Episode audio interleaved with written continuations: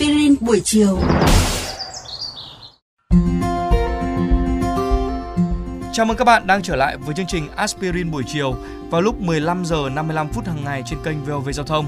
Các bạn thính giả thân mến, mừng năm mới không chỉ có pháo hoa và những nụ hôn. Ở châu Á, đó chính là thời điểm để mọi người trong gia đình sum họp, xua đuổi vật đen, ăn mừng vận may và tưởng nhớ các thành viên đã mất trong gia đình. Phần lớn các quốc gia này đều có theo lịch âm, ngày Tết của họ thường sẽ diễn ra vào tháng 2, tháng 3 hoặc thậm chí là tháng 4 thay vì là ngày mùng 1 tháng 1 hàng năm. Một số nền văn hóa mở đầu năm mới bằng những trận té nước, một số lại tổ chức xua đuổi tà ma bằng những hình nộm ma quỷ. Và ngày hôm nay thì chúng tôi xin mời các bạn thính giả hãy cùng Aspirin buổi chiều tìm hiểu về 6 quốc gia có lễ ăn mừng năm mới lớn nhất châu Á.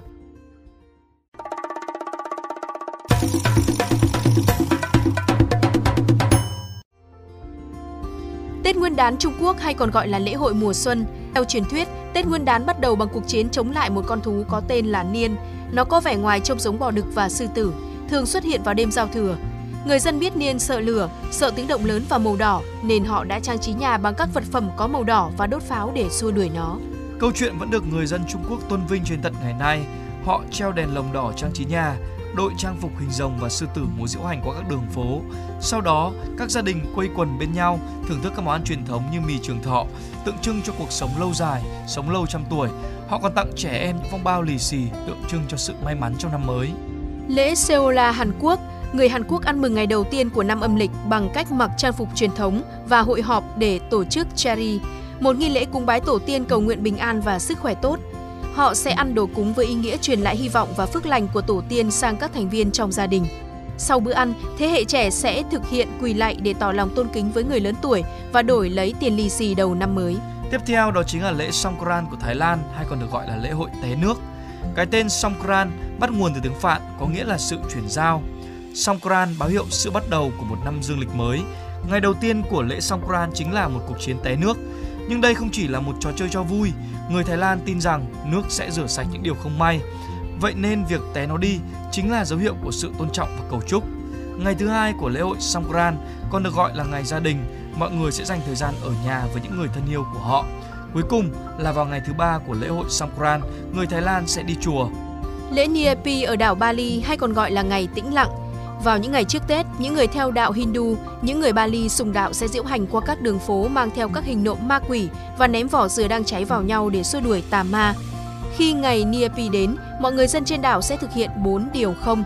Không ánh sáng, không làm việc, không di chuyển và không vui chơi giải trí.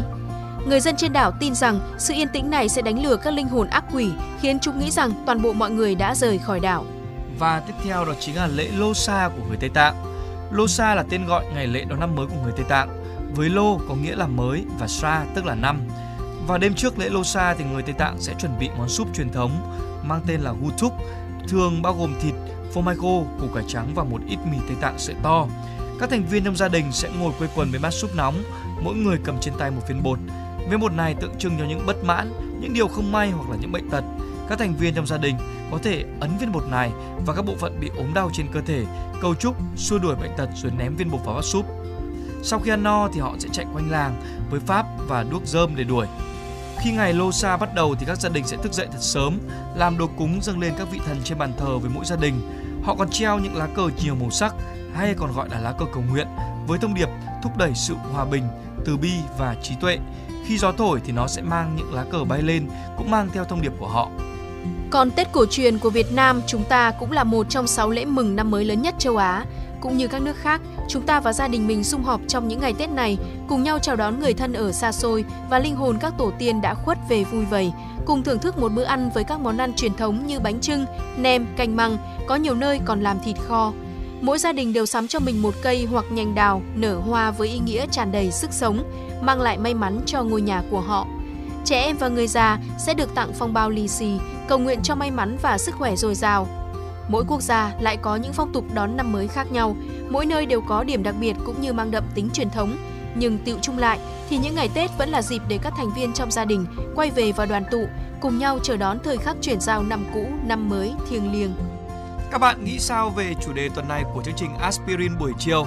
Để nghe thêm hoặc nghe lại các số Aspirin buổi chiều trên các thiết bị di động, thính giả của kênh VOV Giao thông có thể truy cập vào các ứng dụng Spotify, Apple Podcast, trên hệ điều hành iOS, Google Podcast trên hệ điều hành Android, rồi sau đó gõ một trong các cụm từ khóa aspirin buổi chiều, VOV giao thông hoặc là VOV giao thông. Xin hãy gửi thư góp ý hay là câu hỏi về hòm thư aspirin buổi chiều a.gmail.com hoặc qua fanpage aspirin buổi chiều của chương trình. Rất mong nhận được phản hồi của các bạn. Xin chào và hẹn gặp lại!